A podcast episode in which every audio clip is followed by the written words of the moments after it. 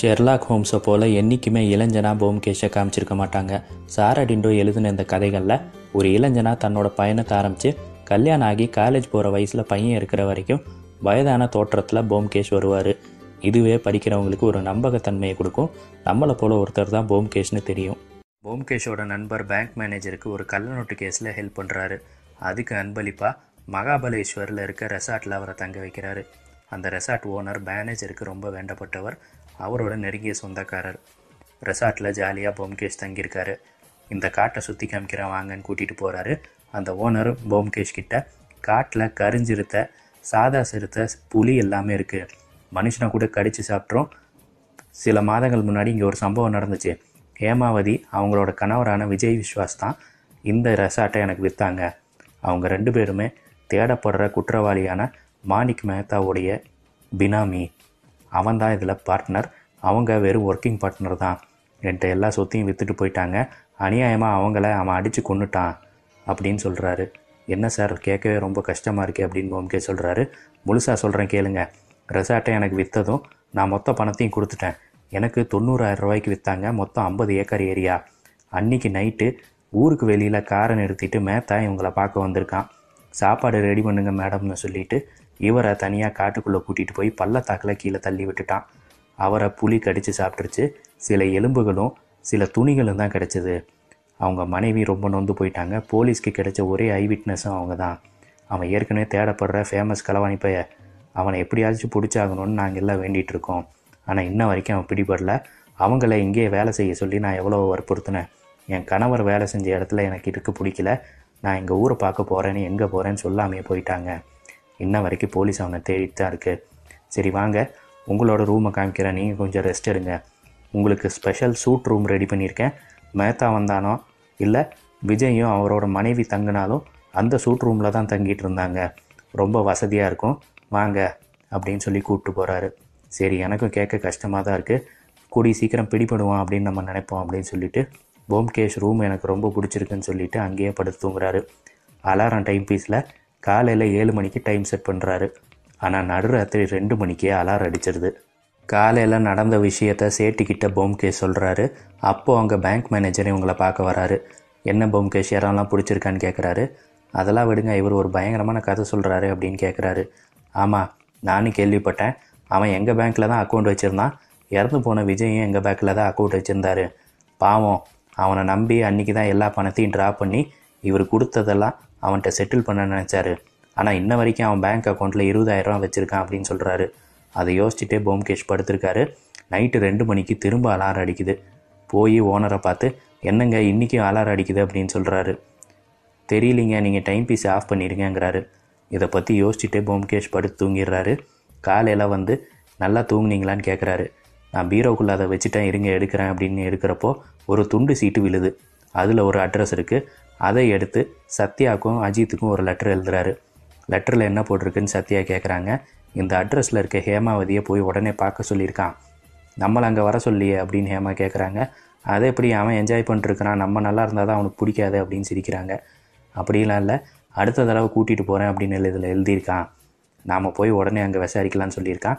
நான் நம்மள்ட்ட புதுசாக சேர்ந்த அப்ரெண்டிஸ் பையனை கூட்டிகிட்டு போகிறேன் அப்படின்னு அஜித் சொல்கிறாரு தம்பி சுரேஷ் நீ இங்கே வெயிட் பண்ணு நான் வீட்டுக்குள்ளே போகிறேன் வீட்டை வாட்ச் பண்ணிட்டாரு அப்படின்னு அஜித் உள்ளே போய் வேலைக்காரனை விசாரிக்கிறாரு. உங்கள் அம்மாவுக்கு எத்தனை வயசு? சொந்தக்காரங்க யார் யார் இருக்கா? அவங்கள பார்க்க யார் யார் வருவாங்க? வீட்டில் மொத்தம் எத்தனை பேருன்னு கேட்குறாரு. அம்மா மட்டும்தான் இந்த வீட்டில் இருக்காங்க. நான் மூணு மாதமாக இங்கே வேலை செய்கிறேன் சொந்தக்காரங்கன்னு யாரும் இல்லைங்கிறான் தேவையெல்லாம் பேசாத உள்ளே போன அவனை விரட்டி விட்டுட்டு ஏன் சார் இப்போ எதுக்கு இங்கே வந்தீங்க? நீங்கள் அந்த ஊர்லேருந்து வந்ததுனால தான் உங்களை உள்ளே விட்டேன். ஏன் இப்படிலாம் கேள்வி கேட்குறீங்க? அப்படிங்கிறாங்க. நீங்கள் கோபமாக இருக்கிறது எனக்கு புரியுது. உங்கள் கணவரை ஒருத்தன் கொலை பண்ணிட்டு வெளியில் சுற்றிட்டு இருக்கான். உங்களுக்கு நியாயம் கிடைக்க வேணாமா அப்படின்னு அஜித் கேட்குறாரு போலீஸாலேயே ஒன்றும் பண்ண முடியல. நீங்கள் என்ன சார் பண்ண போகிறீங்க அப்படின்னு கேட்குறாங்க அப்படிலாம் நீங்கள் மனசு விட்டு பேசாதீங்க. நியாயம் லேட்டானாலும் கண்டிப்பாக உரியவங்களுக்கு கிடைக்கும். உங்களுக்கு நிச்சயம் நியாயம் வாங்கி தருவோம். நீங்கள் கவலைப்படாதீங்க அப்படிங்கிறாரு. சரி பீரோவில் அவன் எவ்வளோ கொள்ளையடிச்சிட்டு போனான் அப்படின்னு கேட்குறாரு ஒன்றரை லட்ச ரூபா இருக்கும். என் கணவருக்கு தான் கரெக்டான கணக்கு தெரியும். நான் இருக்க அட்ரஸ் உங்களுக்கு எப்படி தெரிஞ்சிச்சு அப்படின்னு கேட்குறாங்க உடனே அவன் ஷாக் ஆகி வெளில வந்துடுறான். அஜித் வந்து சுரேஷ் கிட்ட போம்கேஷ்க்கு எப்போ அந்த அட்ரஸ் தெரிஞ்சிச்சு? அந்த அம்மா என்கிட்ட இந்த கேள்வி கேட்டதுமே நான் ஷாக் ஆகிட்டேன் அப்படிங்கிறாரு. வேற ஒன்றும் உருப்படியாக அவங்கள்ட்ட கேள்வி கேட்டதில் தெரியல அப்படிங்கிறாரு.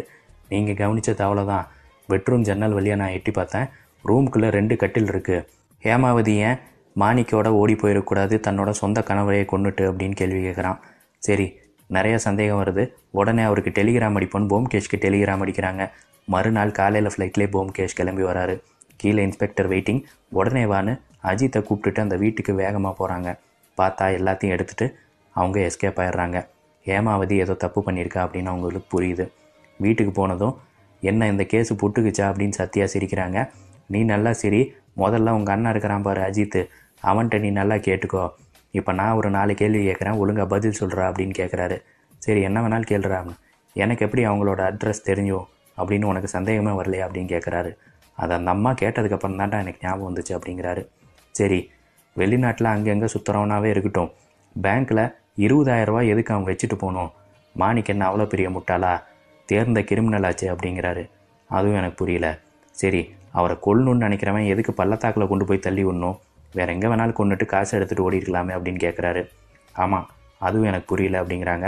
சத்யா எனக்கும் புரியல சொல்லுங்கன்னு கேட்குறாங்க அன்னைக்கு இவங்க சொன்ன கதையை வேற.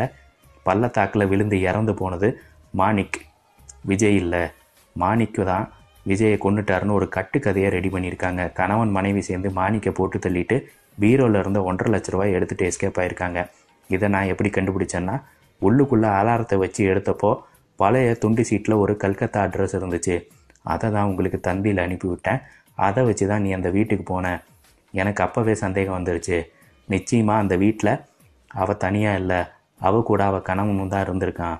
ரெண்டு பேரும் சேர்ந்து இந்த வேலையை செஞ்சுட்டு சைலண்ட்டாக இங்கே வந்து பதுங்கியிருக்காங்க. என்னைக்கா இருந்தாலும் தான் மாட்டிக்குவோம் அப்படின்னு அவங்க மனசுக்கு தோணியிருக்கு. அதனால தான் நிரந்தரமாக ஒரு இடம் தேடிக்காமல் வாடகை வீட்டிலே இருந்திருக்காங்க. நீ என்னைக்கு மகாபலேஸ்வர்லேருந்து என் நண்பன் அனுப்புனா அப்படின்னு அந்த ஊர் பேரை சொன்னியோ அன்னைக்கே உஷாராயிட்டு அந்த அம்மா எஸ்கேப் ஆயிடுச்சு அவங்க அன்னைக்கு விதவா கோலத்தில் உன்ட்ட நடிச்சிருக்காங்க. உண்மையிலே அவங்க கணவர் உயிரோட தான் இருக்கார். ரெண்டு பேரும் சேர்ந்து தான் மாணிக் மேத்தாவை கொண்டுட்டு இவர் இறந்த மாதிரி சித்தரிச்சிருக்காங்க.